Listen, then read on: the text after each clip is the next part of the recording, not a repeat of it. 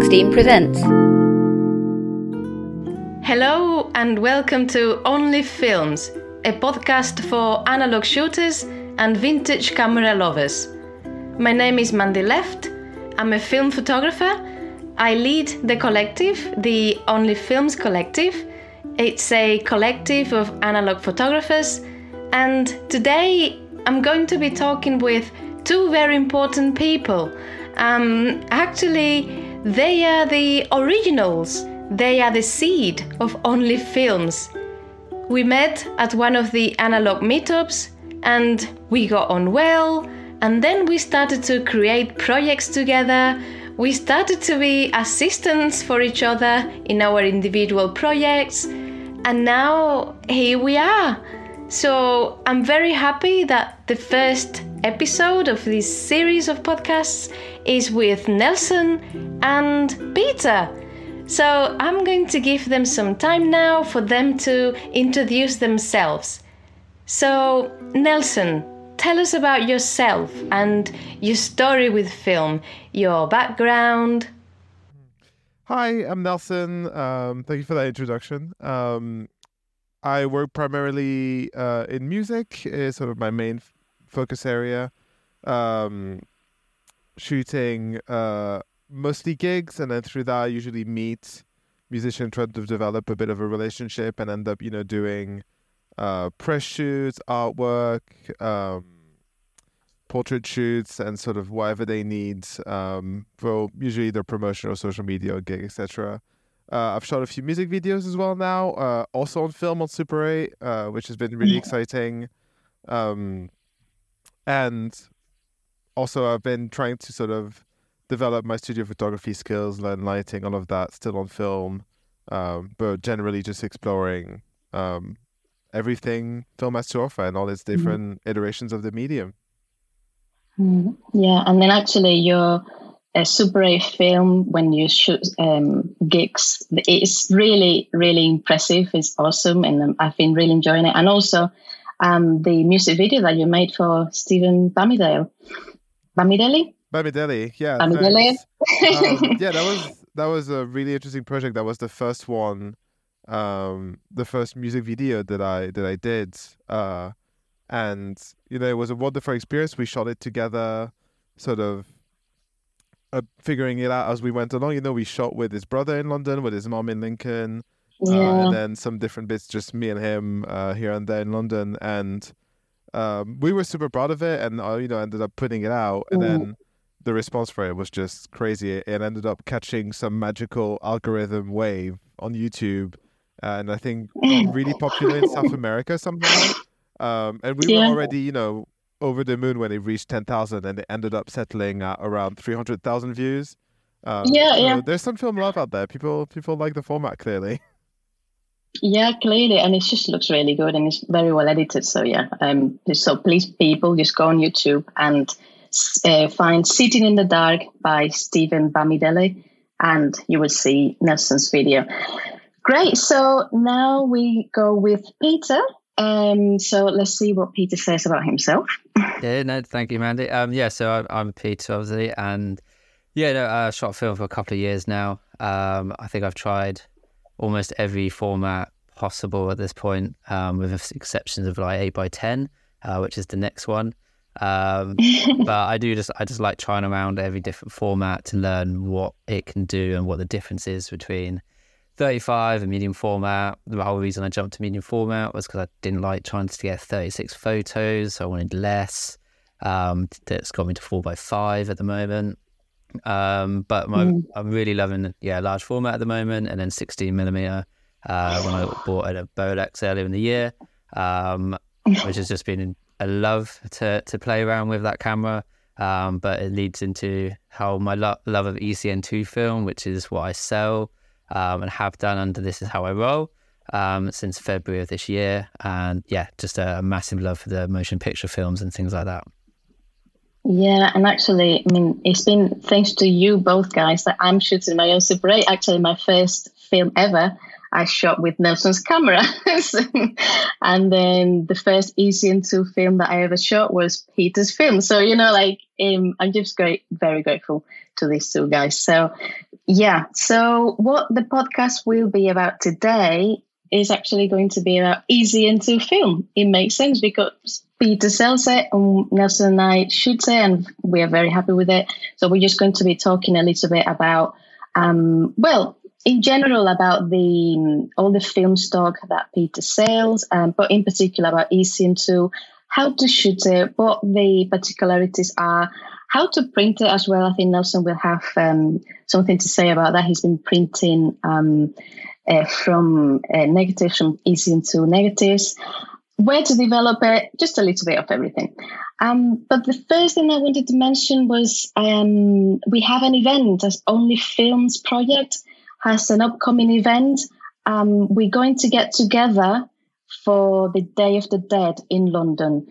Um, so the day is the 28th of October, and we're meeting at 11 in the morning outside Hoxton's Underground uh, station. And the idea is more of like a meetup. Uh, we're welcome, welcoming anybody um, Spanish speakers or Hispanic culture lovers because the idea is to participate, um, well, take pictures of the parade of the Day of the Dead. And we're just going to spend the day there taking pictures. Um, probably will go out later for drinks. So if you want to join us, it will be a pleasure to meet you. 28th of October, 11 a.m., um, Hoxton Underground Station.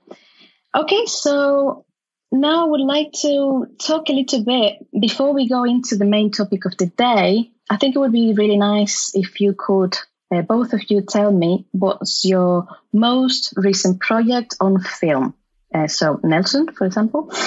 Um, for me, I'm sort of at the moment focusing on, you know, taking my next step. Uh, really from being a, a bit of a hobbyist to maybe a bit more of a side hustle type deal, you know, yeah. making it um a bit more professional, especially now that you know I'm on that path inevitably where as a photographer you've invested so much money in camera gear. I'm like I, I need to try and make some of that back. Uh, otherwise I'm fully gonna go bankrupt. And um, and of course, you know, you through your hobby you can also develop these skills that become, you know, very marketable, I think, especially in my case to musicians. Yeah. Um, mm. and you know, can't think of anything better than to also getting get paid um, to do what I love to do the most in the world, really. Yeah. Um, so I've been saying for like a year and a half that I'm working on my website, but I'm working on my website. it will be done at some point that'll have like sort of my pricing, my services, everything that I can offer. Mm. You know, to really try and explain because um, just through social media it can be quite difficult that you know I can do Super 8, I can do portrait, film, 35 mm. millimeter, 120, instant, uh, printmaking, yeah. all of that, you know, for merch as well. Mm. Um, so just mm. try and mm-hmm. condense all of that into a website um, and really start marketing, you know, sending it to artists, to publications, try to get booked. Um, I've been learning zine making as well. Um, mm. And so, yeah, just keep developing my skills really and, and um, what I can offer to, to musicians and artists. Yeah. Yeah, yeah, and I see, I see what you mean. I've been thinking the same. Like, I, I love shooting, I love what I do, but then at the same time, you think, well, you know, I could actually just get more serious with this, and and that would just make it more fun as well, because then you would have access to different opportunities, bigger opportunities. So, yeah, I'm, I'm kind of from the same lines in that sense. So, yeah, yeah I see what you mean. So, um, so Peter, so what about you? What, what are your latest photos of your most recent project that you've been working on? Uh, so my most recent photos and stuff is primary. I've just got a, I've had a backlog of color film because I was going to develop it myself, um, and did do one batch of developing, but I then kind of was like, no, I don't want to do this for a bit, so I sent it off. um, so it just ended up being quite a lot of my summer photos um, for some trips to New Forest, um, to Wales with my girlfriend. Some new formats, a six by seventeen in color because I hadn't done that yet. I'd only done it in black and white. Mm. Um, so I did Ektar 100 in 6 by 17 um, and just a few other little bit from summer. So the event uh, did a studio day with uh, some people. Um, uh, with Freya and Joe and Steve and Ash, etc. Um, So I had a few more photos from that that were on a roll that I forgot I had, which was 22 years expired. Um, which turned out like it looks like a brand new film. I was very surprised at it. Wow. Um, so it's a shame it's no longer around. Um, in, in terms of other things, projects, obviously the business element and the selling of the film, I'd say where I have done what you guys are wanting to do is turn it the hobby into a little bit more of a side hustle, um, and I've just been continually building that. Um, I've got a few things coming up, hopefully that will um, to make make it even more accessible, get film more out there to people, um, get some more labs involved with stuff as well.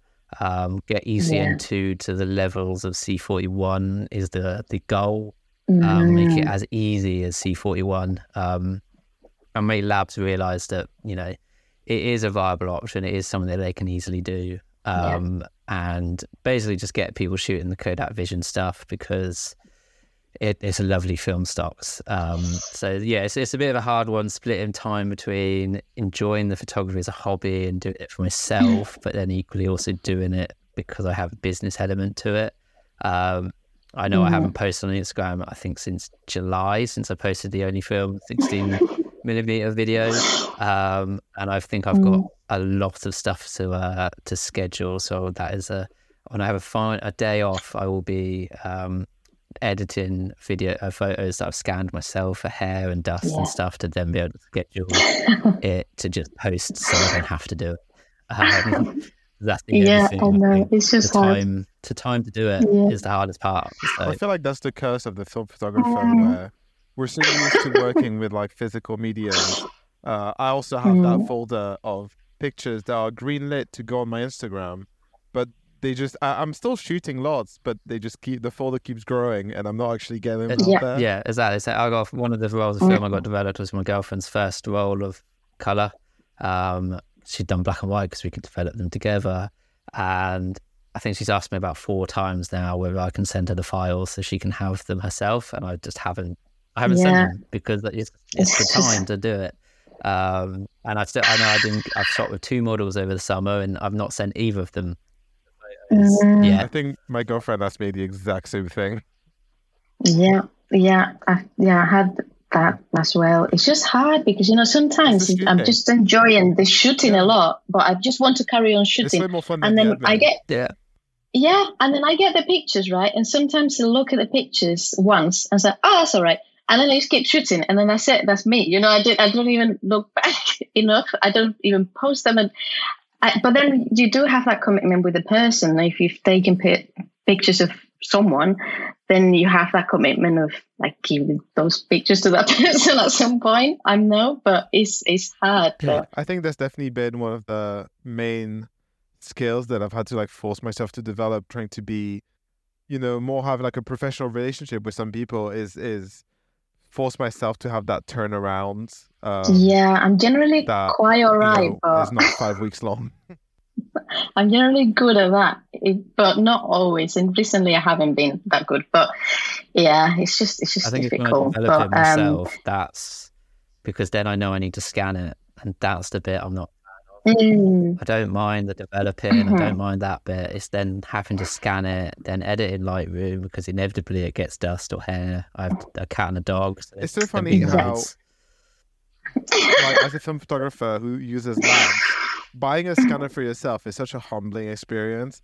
You're like, w- once I bought a scanner, I was like, I will never whine at a lab No. scanning ever Yeah. again. Yeah. 'Cause I thought I'd buy a scanner and it'd be like, oh, I'm not even going to use labs anymore. I'm just Just going to like, put the use I've used negatives labs, labs there. you more know, since I got I'll be the scanner. scanning 100% of my rolls. Yeah, And uh, I've no, I've just seen yet. you guys doing that. I've seen you guys buying scanners, both of you, and not really using them. And then I just haven't just taken that step because I'm like, I, I know what's going to happen. I know, I know, it's I just not use, going I to use work. my I just scanner quite a lot, but I use it for instant photography. yeah. So I haven't done yeah. Oh, But yeah. My sca- like for if I develop black and white, scanning black and white, I can't use the inbuilt software to get rid of dust or anything. Whereas if I do that Yeah. with color, I can, which makes color film scanning twice as quick because I don't then have to go to Lightroom and edit mm. out as many things as I do for black and white. And when you've got like a single negative, like a four by five negative, you zoom in, you're seeing so much detail, so the tiniest little bits of hair pick up Yeah. because detailed. I remember I did one of, um, I think it was one of the four by five shots I took at analog meetups in the summer. I zoomed in. I thought it was fine. I zoomed in. Oh my god, there was so much. I I, I didn't see it on on face value, so I could have just left it. No one would have seen on Instagram when it compresses the image so small that no one would have seen it anyway. Yeah. But I was like, no, I need to. I need to do this. And I think it took me Mm. about twenty minutes just to do that one photo, which is me No. I just no. That's not for me. I, I mean, I take it to the diagram, I make a print. Happy days. Yeah, I'm not. I'm not scanning. I don't like that. But okay, so then I just wanted to ask you as well if there is anything that has just got your attention recently, something you think, oh, I didn't know about that. I just, I just want to try it. I just want to buy it. I want to give it a go. So, Nelson, is there anything? For me, uh, it is film related. Uh, I would encourage people to go and search um, for the UK Music Video Awards. Um, Mm, they just announced uh, the list of nominees in all the different categories, you know, per genre of music. There's also a Mm. few uh, creative categories like, you know, best visual art, best animation, best director, etc. There's international, UK, and newcomer categories, so there's like plenty to dig into. And as someone who wants to make more music videos in the future, watching those is just so inspiring and super interesting. But you'd be surprised how many are shot on film. Uh, you know, it's- and Mm. it, you know, some of them are international as well. There's music videos coming from, um, like no, uh, North Korea, probably South Korea. yeah. the music videos out of North Korea are insane, guys. They're shot on film. They're incredible. Uh, yeah, out of Korea, you know, out of the states and everything, and and so many of them are, are shot on 16 millimeter, and then and they're beautiful. It's you know beautiful, really Yeah. inspiring work. Um, so yeah, that's my Mm. recommendation. Go go check them out. Mm-hmm. Okay, and Peter, is there anything that you've seen recently? I think at the mo- I've been for the last year or so. I've been looking and trying to find the best and easiest way to replicate replicate aerochrome through trichroming. Um, yeah. I know Grainy Days posted that video the other day um, that has got found a way that makes it easier, but not like completely perfect yet. Um, which is something I have been looking into trying to get the said camera and then modify it to be able to do it. Um, admittedly, I find Yeah. to do this at the end of the summer when the sun's going to disappear and then it's not going to work. Um, but that's definitely something I've been looking at, and I've been looking at lenses from a Bolex um, and stuff like that. Mhm. Um, and then there's a new, the one thing that I'm really looking forward to seeing at Analog Spotlight is the uh, developing um, adapter for the Paterson tank that turns it into a rotary tank. Um, just launched Yeah. on Kickstarter or Indiegogo, one of the. T- Oh, I I did think see that. that is yeah. something I really am looking forward to because I think that was one thing I found with my first attempt at developing was that my tank started leaking. Then I started getting a panic 'cause I wasn't paying attention to my timer anymore. And then I just poured Mm. developer seemingly everywhere over the bathroom, um, which has left a little bit of a stain. Um, so if there's a solution to that to get color film working, and they, it looks like they can do E6 programmed into it as well as ECN2 at some point, Yeah. they reach the stretch goal that they're aiming for. That's something I'm really looking forward to, and I'm, I'm hoping to speak to the to the person at Analog Spotlight as well about it some more as well because definitely something on the wish list. Yeah. So then that means that something that you'll be trying next will be um, developing with ECN2 maybe? or- Potentially, um, we've we've got a few Hmm. contacts to do it for me. Then I, I might still just offload it to other people that are a little bit better at it than I am. Um, but it is something I would like to be able to offer to to do developing through me um, as well. Um, it's just obviously the scanning element, which might have to come at a later date. Um, but I would like to have at moments where people can develop through me, by film, and then pay for developing at the same time or something. That is something to look at at some point. Mm. That's cool. Yeah. And Nelson, anything that you will be trying next? Something that you think, "Ah, definitely I'm doing this next. This is what I'm doing. Uh, there is a secret project uh, that I'm sort of working on with um, Mm. someone from Only Films. Uh, I'm not allowed to reveal too much from what I understand, but it Fine, involves fine. shooting Polaroids at concerts. Um, I- Wow. it's it's my my mission um, in life to figure out how to shoot the best quality Polaroids possible um, at concerts. You could say I want to be the very best, Mhm. like no one ever was.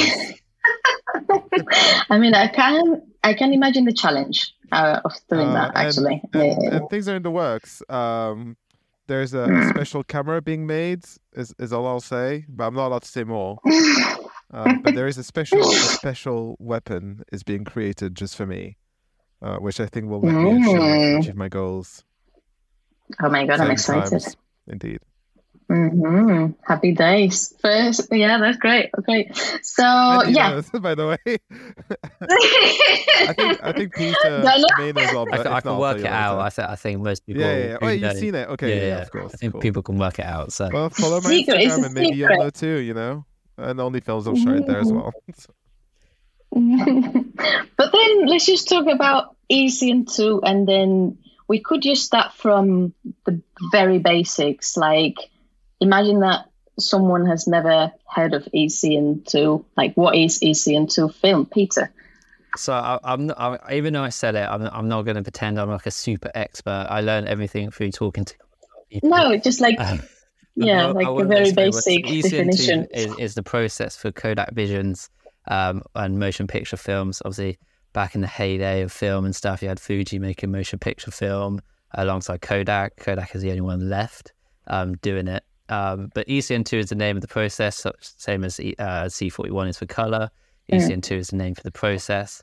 Um, the main difference with ECN2 is that it has uh, what is known as a remjet layer, um, which is basically a black carbon layer that's attached to the back, um, which stops halation and static discharge. Um, obviously, when filming, um, the film is running through the machi- uh, camera at 24 frames per second generally, um, and that can build up static, which could end up on the image. Um, so the remjet layer is there to prevent that, basically.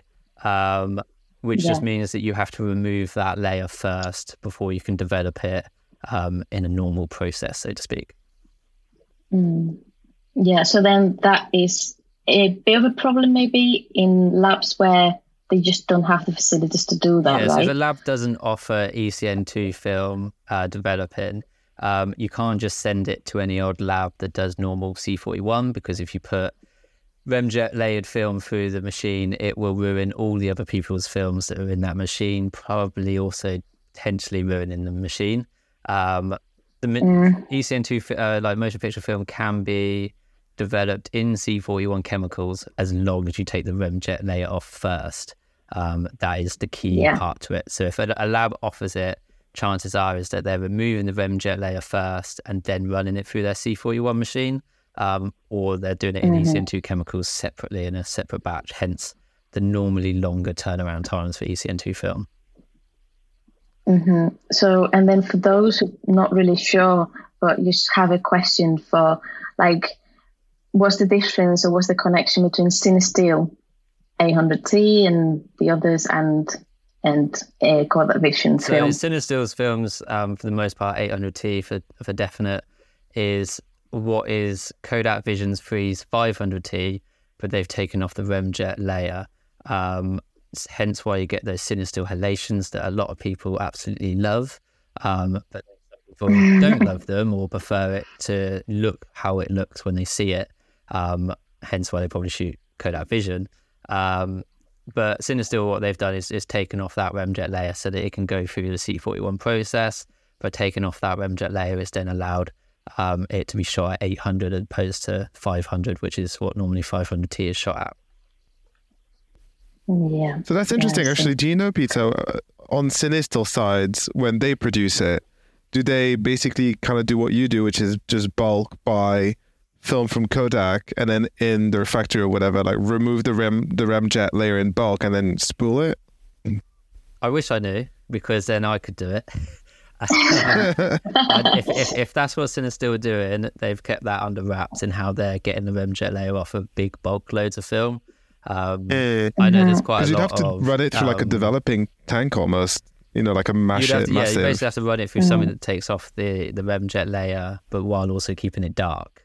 Um, which I know people mm. have thought about. I know some people. I know Nico at one point thought about trying to get the Remjet layer off of like 400 foot rolls of Kodak Vision, um, and I know other people have thought about it. Um, I don't know how they do it. I know there's quite a lot of um, people who produce film in kind of Asian countries that have all got Remjet layers taken off already. Um, I don't know how they do it. Um, I wish I did, and they won't yeah. share their secrets. Um, personally, course, I yeah. prefer the Remjet layer. I prefer the halations not to be there. I prefer the lights to look exactly how they are um, when you take them. They look more cinematic in my eyes, hence cinema film. Um, mm that's just a mm. personal preference. But I know a lot of people would love yeah, I'm just, to see Formula yeah. One developing. I don't know because I'm just smiling because I'm thinking specifically of Steve Jam, who loves the halation, exactly, yeah. and that's the reason why he, he loves photos without halations as well. I know he loved Kodak Vision when I first started shooting it, um, and I took a photo of um, mm. Katie um, when we had that weekend in London when we went Dopamine Land and stuff. Um, Mm. I know he absolutely loved that shot, despite there being absolutely no halations in it. Um, so I think I think it's always down to personal preference. But personally, I like a, I like it to look as cinematic as possible, and to me, that's no halations yeah. whatsoever. Yeah, yeah, and also, do we know why then It's Cinestill is eight hundred and not five hundred? So I, what makes it like? what I've read in about Cinestill before, it, it primarily is that their their reasoning behind that is that them taking the Remjet layer off allows it to be shot at 800 mm. um, instead of 500. Yeah. Um, I've shot Cinestill 800T at 1600 and it's still come out looking perfectly fine. I shot that at Dopamine Land. I've done that as um, well, yeah. It's because mm. it's Kodak Vision. Kodak Vision has such a massive latitude. Um, I know yeah. I shot it at 3200 before. Um, it, it mm. has a really good latitude, so it doesn't surprise me that it could say, also be like, shot at 800 as well. Isn't isn't the 800 in a way kind of arbitrary? Really, they could have easily have called it, you know, Cinestill 3200T. You know, even if the original rating of the vision was 500T, you know, you just rate it at whatever ISO, and then they'll develop it for the amount of time that's related to the ISO that, that you've selected anyway that you shot it at. So, yeah, I think maybe it, could it be because yeah. just 800T sounded good. I think yeah, probably it, it probably is because 1600. It's like Ilford 3200 is actually a thousand ISO film, but well, it's built yeah. to be able to be pushed all the way up to 3200.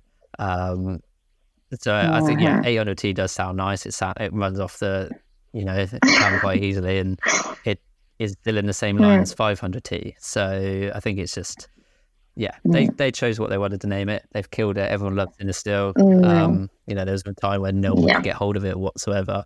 Um, personally, I just I've shot both Vision 3 and um, 800T in 35 and in 120 um, using 65 mm film for the Kodak Vision.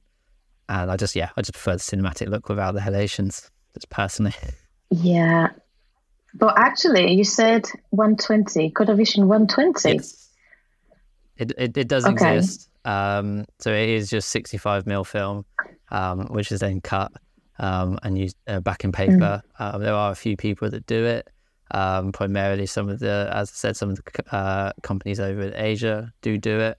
Uh, and a Reflx Lab sell mm. small batches of 500T in 120. It's, just a, mm. a massive time um, taking yeah. job to actually try and cut that down in the dark, attach it to the backing paper. If anyone's developed 120 film yeah. before, you know that it's taped on one side and you've got to get the backing paper correct mm-hmm. so it says exposed on the other side. Mm-hmm. Um, so I, I, bought 10 rolls last year and I shot one earlier this year on a photo shoot with Mandy and uh, Poppy. Mm-hmm. And the little mm. tab that you stick at the end of the roll actually came off and stuck to my RB's back, which is what jammed it, which I found out when I opened it in dark. So there are obviously problems with not machine made 120 rolls um, and people doing it all in the dark mm. themselves. Um, but it is absolutely beautiful yeah. when you can shoot 120 Kodak Vision film. I know there's quite a lot I of really people. want to try that. In the ECN2. Me too. Uh, I've got like four rolls of it, so you know, twenty five quid a roll each. You know, I'll just uh, upmarket for the Mm. because of the demand. Um, but you know, Yeah. I, I know there's a lot of ECN2 sellers out there worldwide that are wanting to get the 120 to be a viable option. I know I really want it to be. Um, I shoot Yeah. mostly 120. Um, it's nice. It's got the sprocket holes on Mhm. as well, so it looks. You know, I've shot some. I've shot it in daylight. Oh, I've shot yeah. it at night time. I shot it through different cameras, and yeah, it's it's just a lovely. It's just 35 but bigger. It's that. It's nice. Yeah, of course. But yeah, as you say, like I also shoot 120 mainly at the moment, so it would be great. But I, it sounds like it's it's not something that you're going to be selling anytime Not soon. yet, until until Um, a- an easier way to make it um, comes about, then Yeah. that would be when it'd be a viable option for me. It was also like the to get the film is quite expensive. Um, you do get about Yeah. I, I've read it. I think it's about 155 rolls you'd get from one roll of um, the 65 mil. So you'd get you get quite a big amount. Um, and Mm. then it just shows you how big Oppenheimer really was because that's all 65 and that was three hours long. So it's you know it's hard, it's expensive to buy, but if you did do it and you can find an easy way to make it, then it's a viable option. Mm. It's just yeah, me on my own in the dark. I don't really want to have that responsibility yet. Cutting Yeah. the film until Yeah. someone somewhere invents a way to make it a bit easier, like they have with the 35 uh, bulk load I've got for my 400 foot rolls. Yeah, yeah, that's a lot. But I mean, you, you you're doing you're doing a lot. Not 120, but 35 mil. So, what um what's the film that you are selling at the moment? What film? Especially, let's just start with the ECN2 film. So the ECN two films that I sell so far are Kodak Vision 3's 50D, the 200T, 250D, and then 500T are the four ECN2 Mm. um, stocks that I sell at the moment. Um, 250D is Mhm. the fan favorite um, and has been all summer. Um, Mm. But as we're Yeah, in the UK, we're slowly getting into the darker times. The 500T will now start to take back over um, because people want to shoot in low light um, and stuff like that. Um, and then the 50 is Yeah. perfect for the summer. Um, and then the 200T is in kind of a weird. It doesn't get Mm. often used as much as the others, um, but it's what I've primarily Yeah. shot my 16 mil um, videos on. Um, so it's a great film stock. I just think it's in a an awkward position as a 35 mil steel one um, because of its ISO rating. yeah, yeah, yeah. It's a bit of a weird one. I think. Um, well, Nelson, I think you've shot uh, quite a lot of 500T. Is that right? Um, I would say the main that I shoot at Peter sells are the 500T for sure because I use it for concerts, and then I do really like the 50D. Um, Yeah.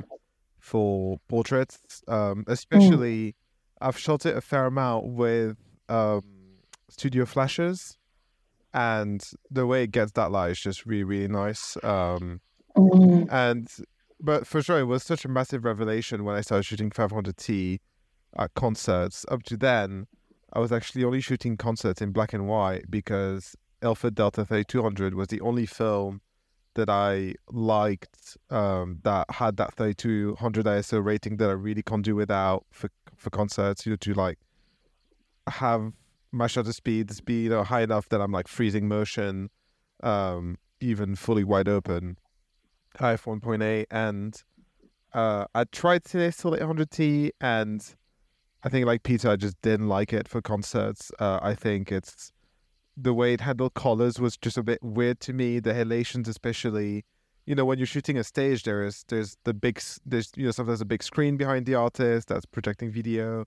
There's spotlights and everything, and it was just like all a bit too Yeah. much. Um, and then I discovered 500T, and the way that reproduces color on stage is just phenomenal. Uh, it really reacts and does you know interesting, surprising things. It's got really great latitude. Um, Hmm. you know, from the darkest part of, of the image to the to the brightest, it's really amazing how it's so flexible. As Peter said, I shoot at 200, um, 3200s ISO, and it, it performs incredibly. You know, the grain is is very subtle, but but very nice, um, very nicely textured, and yeah, the the color reproduction in it is just phenomenal. The the reds especially, reds, purples, uh, I really love, and yeah, it's, it's really changed everything for me in terms of being able to shoot Yeah. things on film. And then recently, a big revelation was also Yeah. for the first time taking that film to the darkroom, and I did my first prints with it, which was Mhm. it was not painless, um, because I sort of went in there with like my my usual settings to start with in mind. You know, my usual usual starting point where that I would print with for like Kodak Gold or something like that, and um, I actually have a story Yeah. about this on my Instagram where you could see the progression. Think from the first te- like the first test strips to the final one, I think I must have done like eight iterations, uh, which even without being maybe the most accomplished darkroom printer is still like quite a lot for me. Um, and it was all going very wrong until all of a sudden it sort of fell into place. Uh, it was really just mostly blue for some reason and like quite high exposure times, Mm. but but once it sort of fell into place, oh, it was just yeah, absolutely amazing. It's an incredible film.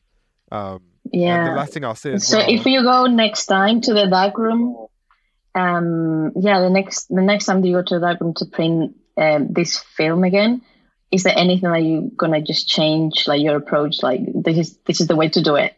I think just like any film, because you know, once you've done that original Mm. work in the dark room, now I've got my settings written down. I sort of know my starting point is going to be closer than it was. So hopefully I'll get into the groove a bit quicker in terms of uh, being able to shoot. But especially because, yeah, I'm also shooting these scenes very often where most of the image is very dark and then you just see the lights in the background and the subject is sort of like the bright part of the image. Um, but yeah, just spending time figuring out the the settings really.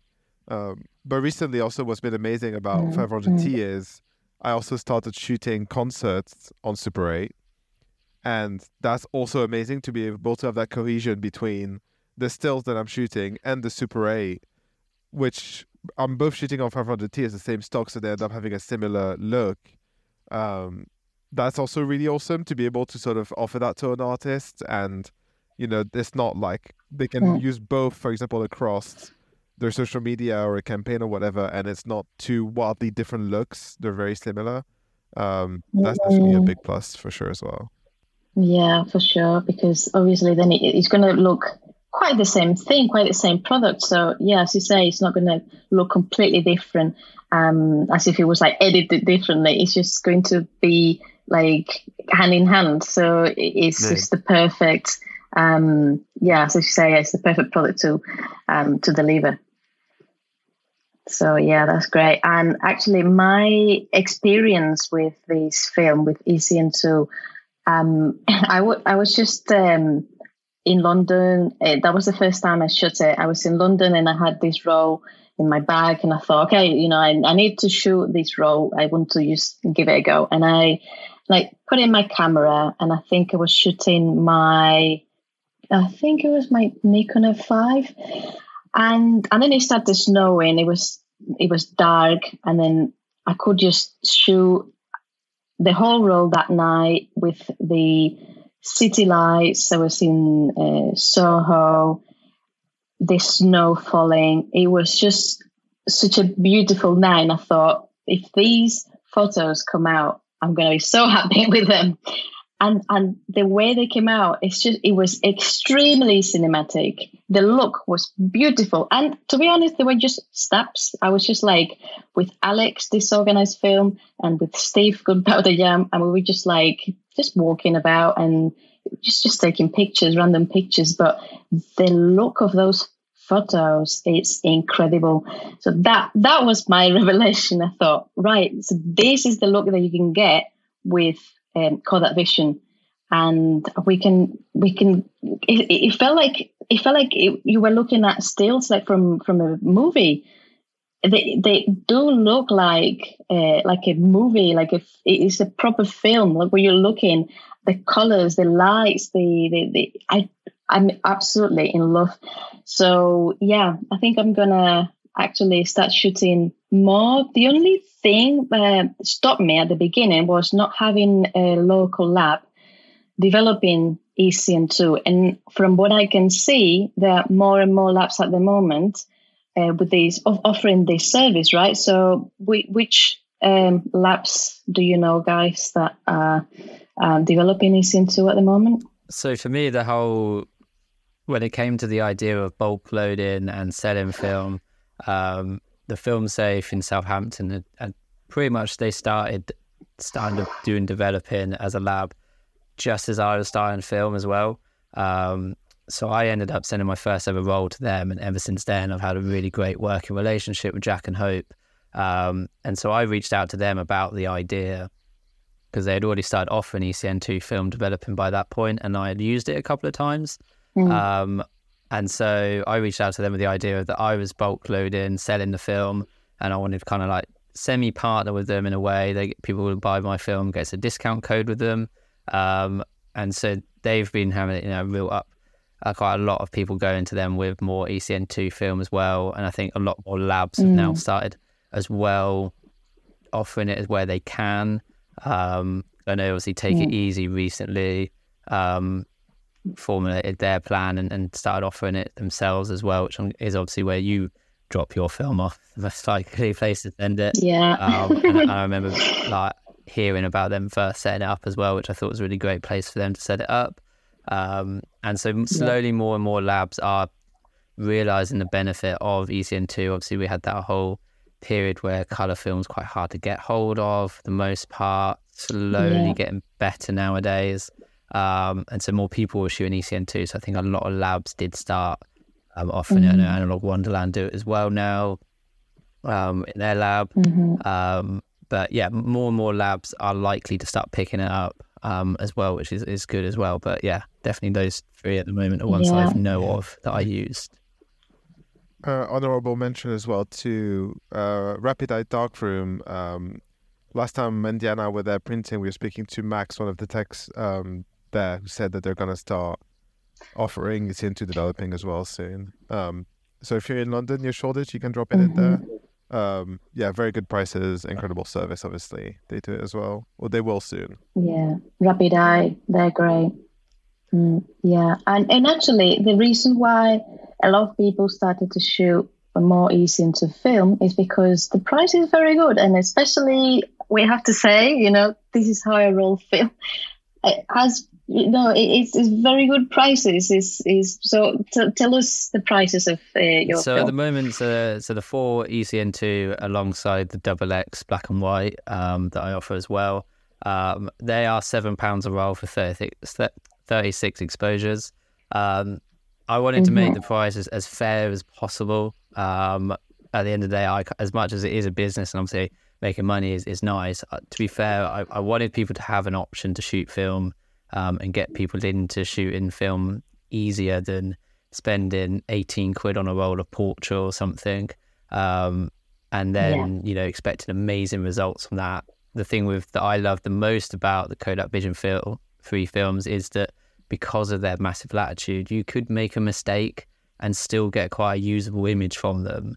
Um, so you're not as disheartened mm-hmm. when your scans come back and you've paid 12 quid mm-hmm. to get it mm-hmm. developed. Mm-hmm. Um, so I wanted to set the prices as fair as possible. Um, obviously, well, I set it on Etsy at the moment. Etsy do like to take fees.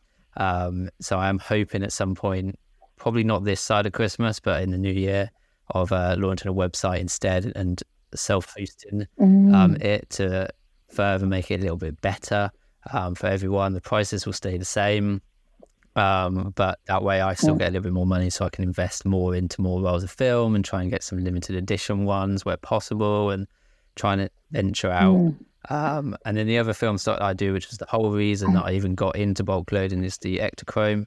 Um, once I realized that because of Euphoria season two, um, they brought back Ektachrome um, and well, even isn't the first one, uh, Euphoria season one, but Euphoria season two was completely filmed on Ektachrome, um, developed through ECN2 Film, which um, which I first saw through uh, Atlanta Film Co. And, and, what Bill Manning was doing over there with all that, with his Euphoria 100 film. Um, that was what kind of inspired me to get into it. And once I realized that I could get the Ektachrome 400 foot rolls um, from the UK, um, that's why I made sure because a roll of Kodak Ektachrome from most places is around 25, 28 pound mark. Um, and I think yeah. slide film is something that everyone should get the opportunity to shoot at some point because you put it on a light table, it looks amazing. Um, I think people Mm. do see that there's a bit of a challenge to it to get the the lighting right and, and meter reading correct, etc.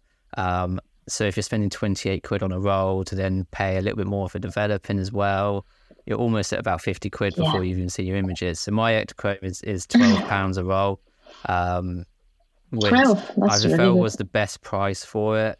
Um, it allows people to have an opportunity to shoot Ektachrome at a, a reasonable price and try and like play around with it a little bit more. Um, it's a versatile film because Mhm. obviously it can be cross processed in C41, but it can also be cross processed in ECN2, um, which is what obviously Bill and his he does over with Atlanta Film Co. Um, and I absolutely love the look of Mhm. Euphoria season two, um, and hoping at some point that I can start to offer that as an option in, in the future. Um, if I started uh, Mhm. developing and scanning myself um, for customers, which is a, a pipe dream at some point, because uh, Yeah. big scanners are worth uh, quite expensive. Uh, I kind of was surprised when I googled how much some of the uh, the scanners were. The, other- the idea of doing it at some point. Um, it's definitely something Mm. I would like to to get to a point where people can send their film to me. I get it developed and then scan it, um, and that therefore be offering ECN2 developing for Ektachrome. But um, yeah, those are the prices. Hopefully soon, as I said, once I get, get a website sorted, there'd be like bundle deals and things like that because it's Mm. not the easiest to do that on at the moment. Uh, yeah, Yeah. it's a very limited kind of setup. So um, once I get my own website at some point, I would like to be able to have like bundles, packs of five, um, you know, starter Yeah. packs, mix and match um, offers, and things like that. So that the prices are what they are at the moment. I like that they are reasonable. Quite a lot of people do comment on them. Um, that it is a reasonable price. Um, obviously, Mm. if Kodak increases the price of Vision Three films, which they did uh, beginning of this year, I want to say off the top of my head, um, then obviously you know the prices may change by a minimal amount, but nothing major really. Yeah, minimal. Mm. Mm, mm, okay, yeah. Oh, and one question I had in my mind as well.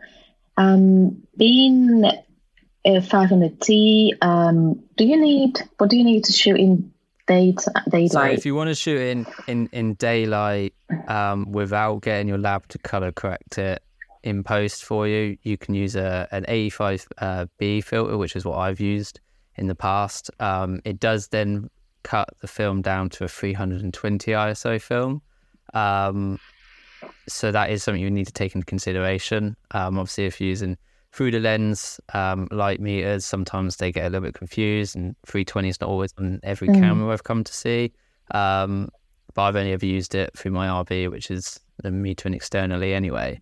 Um, but since Yeah. doing 16 millimeter and shooting 200T and 500T um, for motion picture style, um, I've just shot it in daylight at 500T or at 200. So when we did the Brighton um, trip, I Yeah. shot uh, two rolls of 200T and a roll of 50D, and I didn't use a filter for the 200T. And uh, the the guys at Digital Orchard um, just daylight corrected that, uh, yeah, color corrected that for me.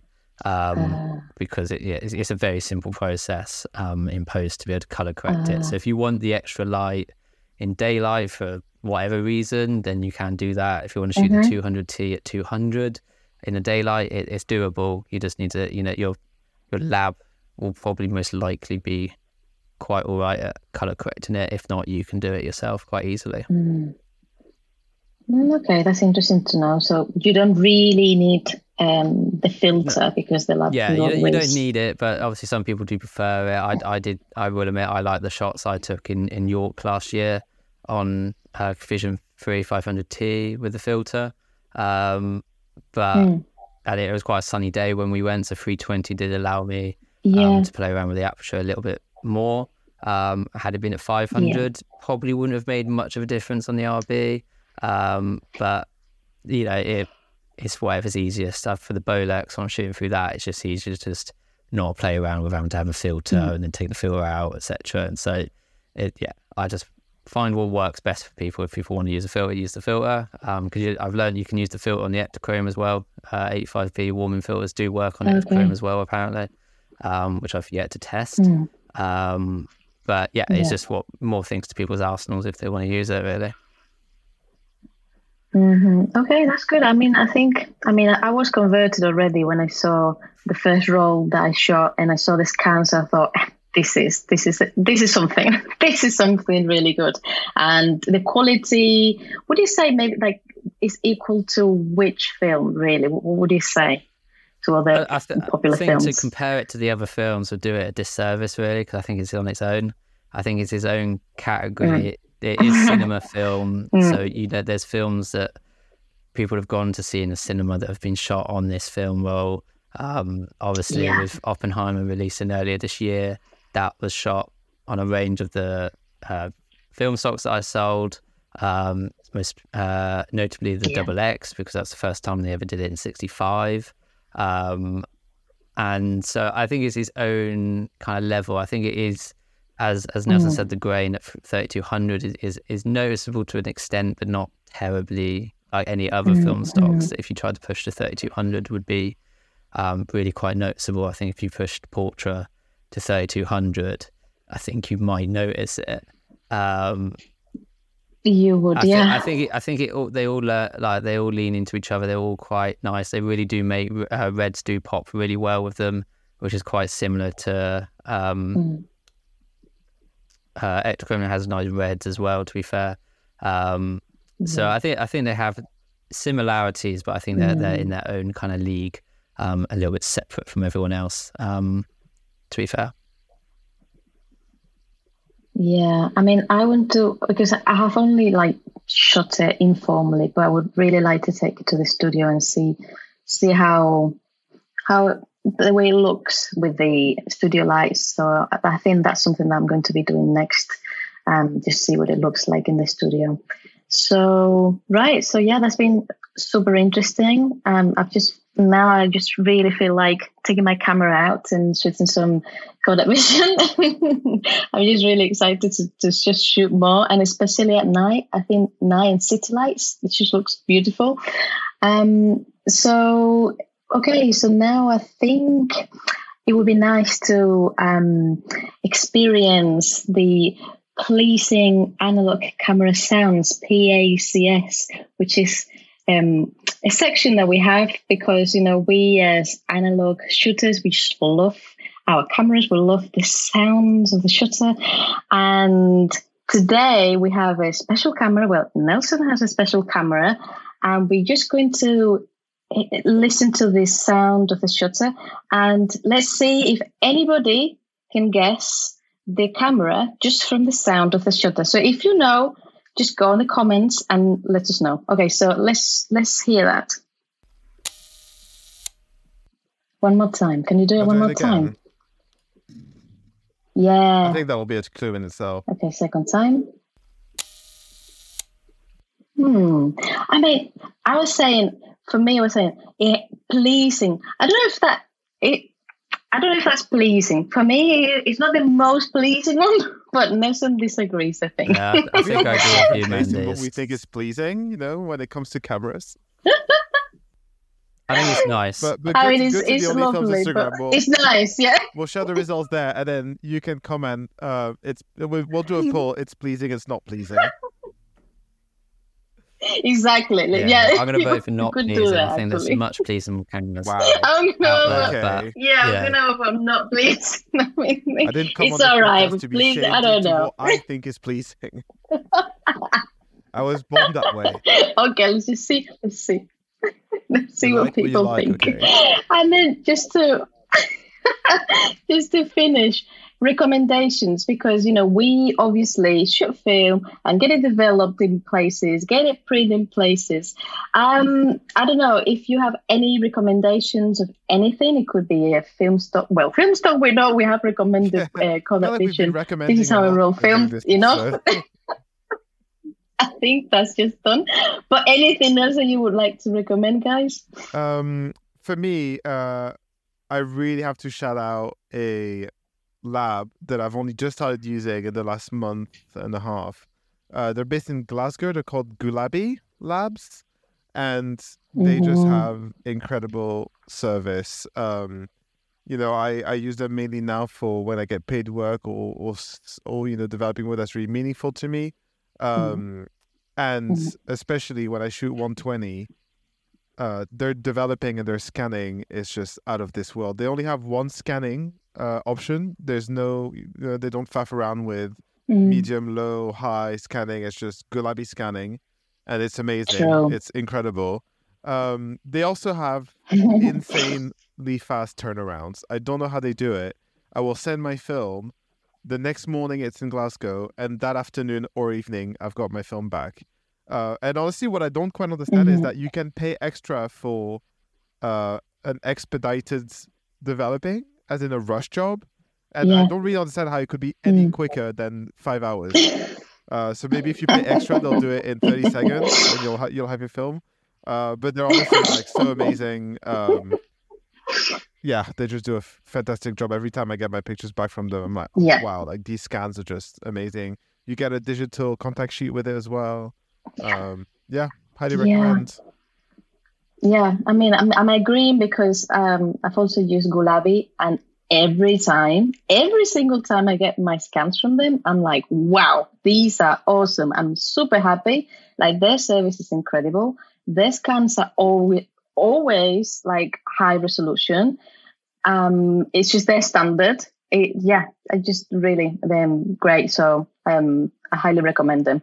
So, Peter, anything that you want to recommend? Um, I'm trying to think because I haven't used that lab yet. I have spoken to them, but other than that, I can't comment on the lab themselves yet. So um, until I send film to them, Yeah. um, I can't comment. But it, I've seen a lot of good things from a lot of people at the moment with them as well. So it does sound like they're picking up traction, which is quite nice. Um, for me, I think I think I, I will always always plug Film Safe because they've been massive supporters for me. Um, with since I started, um, they're a really good lab. Uh, Jack and Hope are some really nice people. Um, I'm yet to actually meet them in person, um, despite speaking to them for about three years now, almost I Mm. think it is. Um, but uh, they're really, it's a really nice lab da- down there, and they've, they've got a really good system, and, and they do a lot for charity. Every time you make an order, you, uh, part of your money goes towards charities as well, which you get to pick, which I really do like that. Mm. Um, and I think they're just being really big supporters of analog photographers. They did a recent magazine um, with photos from the last couple of years since they started developing, and everyone that's ever developed film with them could submit a photo. There wasn't like a you had to be X good, you had to be doing X. You, you could be anyone. You could have taken a really rubbish photo, but they still would potentially put it in there because you, Yeah. you were a customer. Um, I do feel really honoured that Mm. they put one of my photos on the front cover of that uh, magazine, which I do really love. It's probably one of my favourite photos ever taken with Martina. Um, they did turn it to Mm. black and white from the colour that I originally shot it on. Um, but I actually do really like it in black and white as well, and it, it does look really nice on the on the front cover. So I was quite honoured that they um, initially Mm. wanted to to ask me for that. Um, but I think at the moment, like, I think I just I've been chatting to a, a lot of people in the community, and I think just anything that brings the community together, I think is what you need to recommend at the moment. Analog meetups obviously are coming up at, Yeah. all the time, and they're really good Mhm. Obviously analog spotlights as Mm. well um, and their events are really Mhm. great and i'm looking very forward to being a vendor um, at that and actually Mm. selling my film there uh, which will be really interesting and uh, interacting with all Mm. sorts of photographers and hopefully pitching ecn2 film to them as well as i've pitched it to people on here um, but I yeah anything that brings the community together and, and obviously yeah any labs that are popping up as well Yeah. i think is excellent and just yeah i think I, Mm. Yeah, trying anything and everything at the moment. So I have to say nice things about Yeah. Film Safe as well because, um, yeah, same. They've been developing my film. is who I've been sending it to pretty much since I started um, doing film photography during COVID, and especially recently with them working with Peter on This Is How I Roll uh, and all this ECN2 stuff. Um, they're the ones that I send my my concert shots to as well, and they always do uh, an incredible job with the scanning as well. Um, so definitely the Film Safe as well. Really, really big shout out. Yeah. Yeah, I mean, it's and it's good what what you are saying about just like giving a shout out to anybody who brings the community together, anybody who develops our films, um, ev- any anybody who makes this possible and and who makes um, this passion that we have possible. So yeah, so that that's Yeah, a good I- I think it's just- Um, at the end of the day, we're all in this together, and I think anyone that can make it better. Yeah. Like I've made a lot of really nice contacts through film photography um, Mm. especially since setting up the the business with selling the film. I've met some incredible people uh, like Bill Manning. I'd obviously still in America, so I can't meet him in person, but I've spoken to him countless times. um, and I've met people here in the UK as well as through the cinema stuff, film stuff as well, and and that's been a great to get to know that side of the world Yeah. that I think film photographers kind of maybe forget. People are still shooting films on film. Um, I think Oppenheimer reminded people of that that it does still happen. Um, and how big that is, and I, I think yeah, anyone that just helps people shoot more film, I think is and gets more people into it, um, I think are the people we need to recommend and just yeah go from there really. Yeah, that's great. And well, maybe in the future we even have uh, one more lab. This is how I roll up. It, it, it would be an that absolute is dream of mine to, to open a, a lab where I develop ECN2 film and, and kind of go from similar to what uh, Bill does over there and, and be able to offer that here and, and make that a viable option. Because, yeah, as we've said in this podcast, that ECN2 film is get, becoming more popular. I've seen a lot of beginners come to me with quite a lot of messages, asking me what it is, what the difference is to C41 and kind of not knowing. And then Yeah. afterwards, I get a review that actually they loved the film. It came out really well. I get tagged in a lot of video uh, po- photos and reels of their film photos. And I think that's the main part I love the most. So if I could offer the ability to develop it and scan it, despite my potential hatred of scanning on my own film, um, I think if I found a way to make it easier for other people to shoot more Vision Three stuff, um, I think that would be the main goal, really. Yeah, that would be great. But yeah, so well, so I think we've come to the end of this episode. So really, thank you, both of you. It's been wonderful just speaking to you. I hope we can do this more often, like uh, just like a nice conversation, talking about all things film. And the final thing I just want to say is remember that we are a collective of analog photographers. We have an Instagram account, so please follow Only Films and Sunny16 podcast on Instagram. If you are listening on Spotify or Apple Podcasts, please rate and review and say nice things about Only Films so that Sunny16 keeps us around for a long time. Um, so thank you for listening. I hope you have enjoyed this episode. I hope you are looking forward to listening to the next one and keep shooting, but keep shooting film. Bye. Bye bye. Bye.